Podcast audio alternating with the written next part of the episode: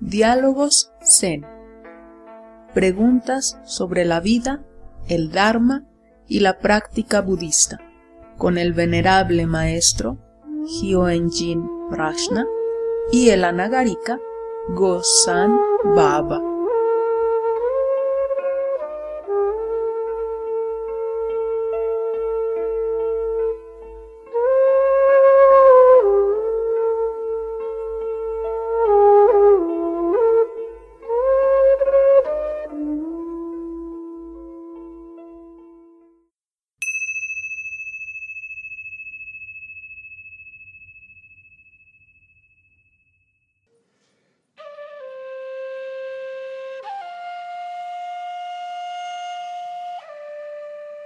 Maestro, ¿cómo no caer en el fanatismo?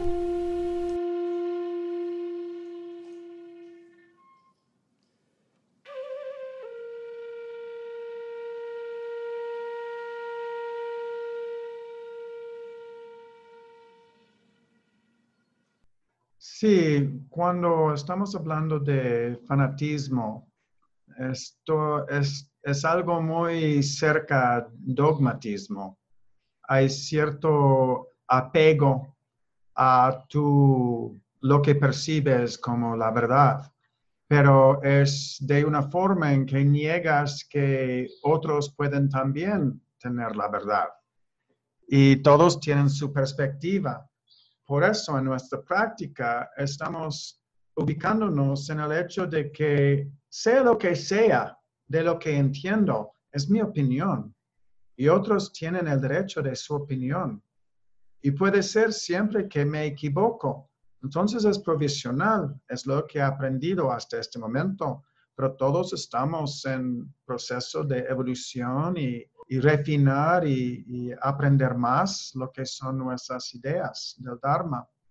Es muy fácil caer en fanatismo si uno está asustado y operando desde una perspectiva egoica, que por inseguridad no se puede considerar las perspectivas de otros y por eso se insiste en solamente tu propia opinión y lo impones en otros porque no puedes arriesgar que quizás no tienes toda la verdad en este momento y estás como forzándolo con los demás.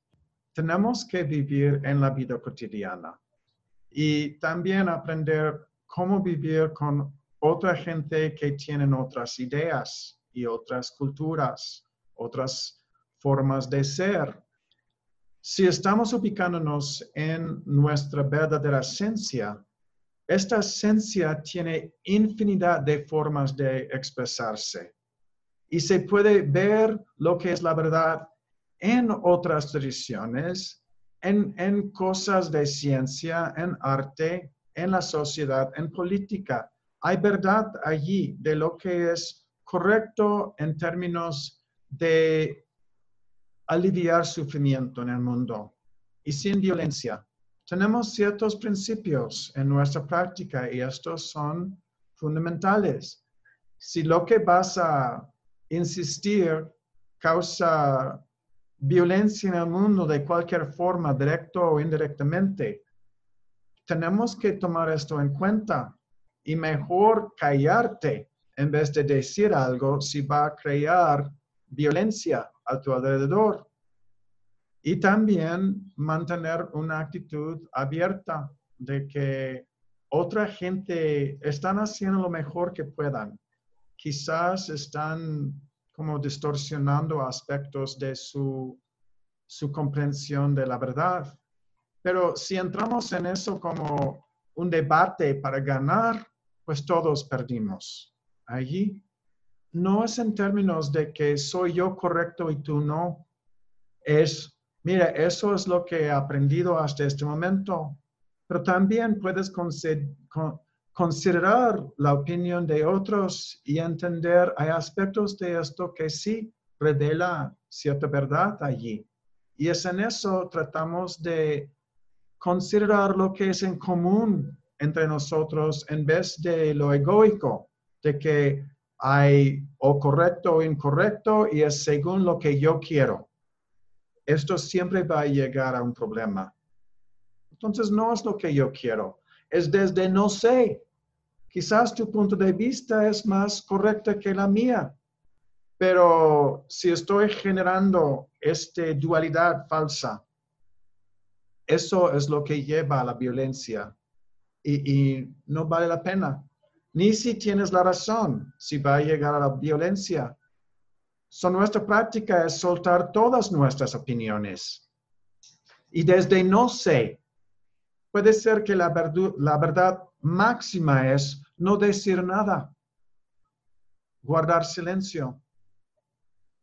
Otras veces es importante dar una palabra. Si esta palabra es algo que has considerado y tomas responsabilidades de, cómo va a afectar a los demás dentro del contexto de lo posible.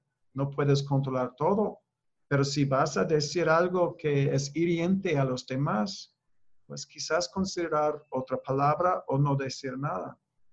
Y es en eso, es por experiencia estamos refinando nuestra práctica. Es muy difícil hacerlo solo, pero puedes ver el impacto de tus palabras e ideas en tu vida cotidiana.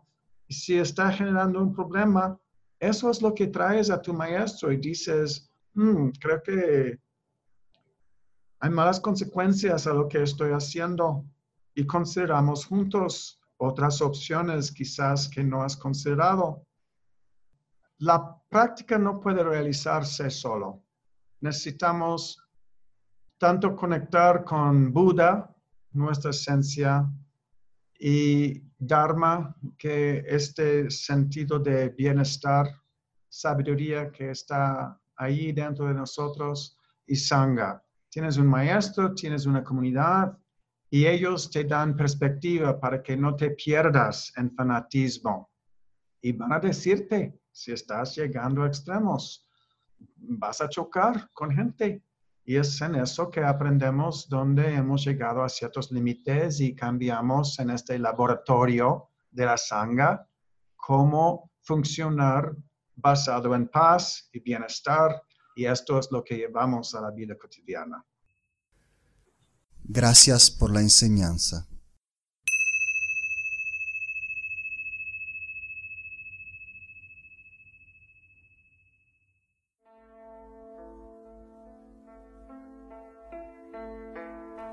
Esto fue Diálogos Zen, un podcast realizado por la Sangha Meditación Budista Zen, con la colaboración del venerable maestro Hyoen-Jin Prajna y el anagarika Go-san Baba.